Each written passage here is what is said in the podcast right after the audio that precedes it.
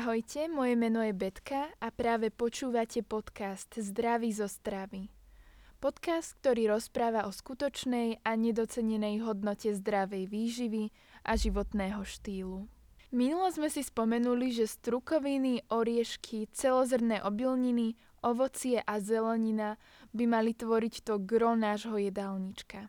Obsahujú veľkú väčšinu živín, ktoré potrebujeme získať, to znamená, že ak si väčšinu našej stravy založíme na týchto celistvých potravinách, získame minerály, vitamíny a esenciálne látky, ktoré potrebujeme pre naše zdravie. Dnes si predstavíme zo pár rád, alebo lepšie povedané technik, ktoré vám pomôžu implementovať do svojej stravy pestrú paletu potravín. Prvá technika sa nazýva po anglicky plate method – Čiže mohli by sme to preložiť do slovenčiny ako nejaká tanierová metóda. Dá sa povedať, že je to obdoba nejakej tej výživovej pyramídy.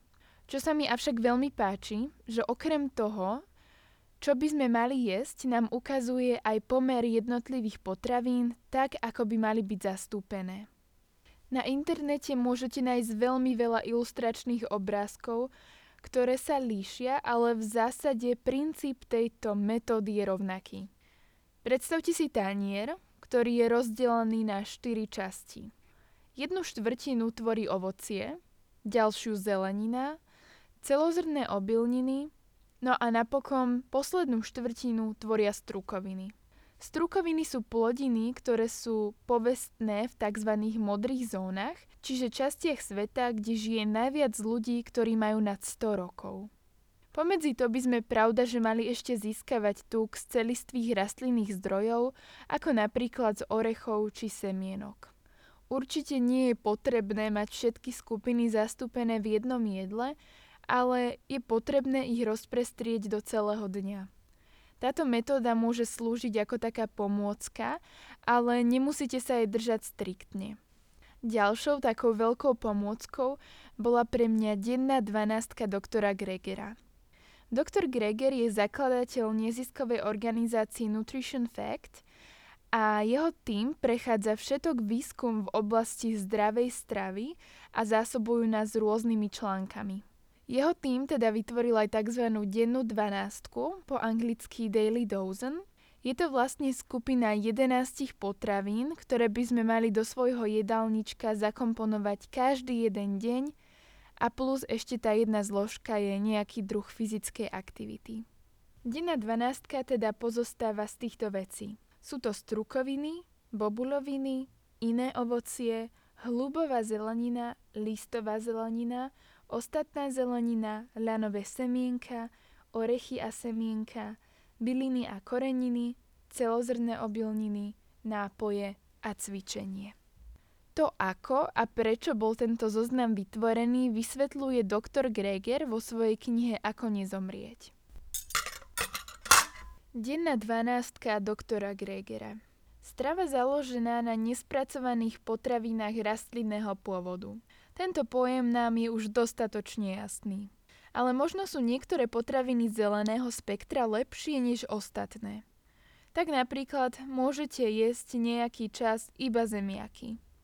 To by predsa zodpovedalo definícii diety založenej na nespracovaných potravinách rastlinného pôvodu. Ale nebola by to veľmi zdravá dieta. Nie všetky rastlinné potraviny majú rovnaké zloženie. Čím viac informácií som v priebehu rokov získal, tým viac som si uvedomoval, že nie všetky zdravé potraviny sú zameniteľné. Niektoré potraviny alebo skupiny potravín obsahujú špeciálne nutričné zložky, ktoré inde nenájdeme vo veľkých množstvách. Napríklad sulforafan. Úžasná fitochemikália podporujúca detoxikáciu pečenie. Takmer výlučne sa nachádza iba v zelenine z čelade hlúbovitých. Môžete celý deň jesť množstvo iných druhov zeleniny, ale do tela nedostanete ani trošku sulforafánu, kým si nedáte kúsok hlúbovej zeleniny. To isté platí pre ľanové semienka a protirakovinové komponenty lignány.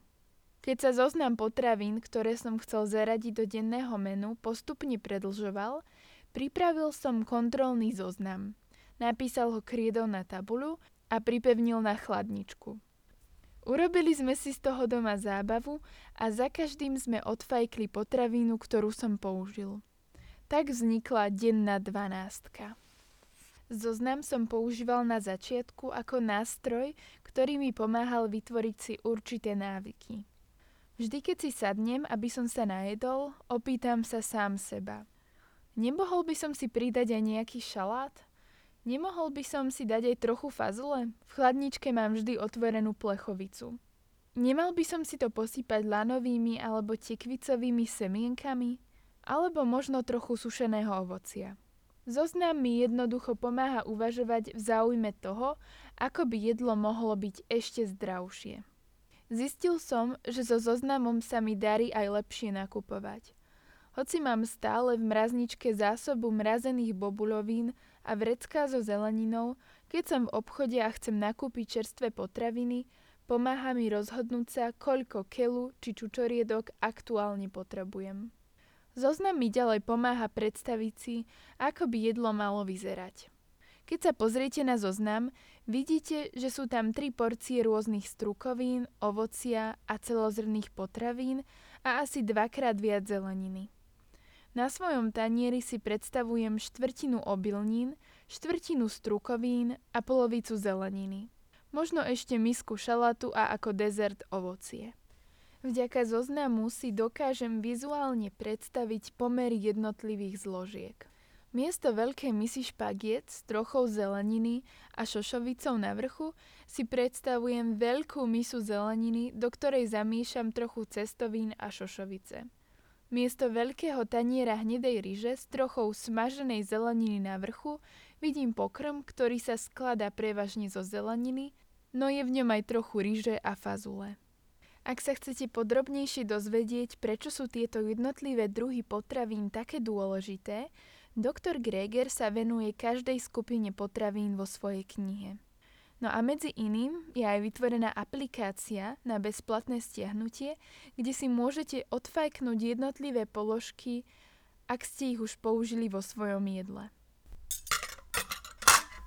Dnes sme si teda povedali hlavne, ako by približne mal vyzerať taký denný jedálniček a taktiež sme si priblížili zoznam potravín, teda dennú dvanástku doktora Gregera, ktorá môže byť veľkým pomocníkom pri zostavovaní jedálnička.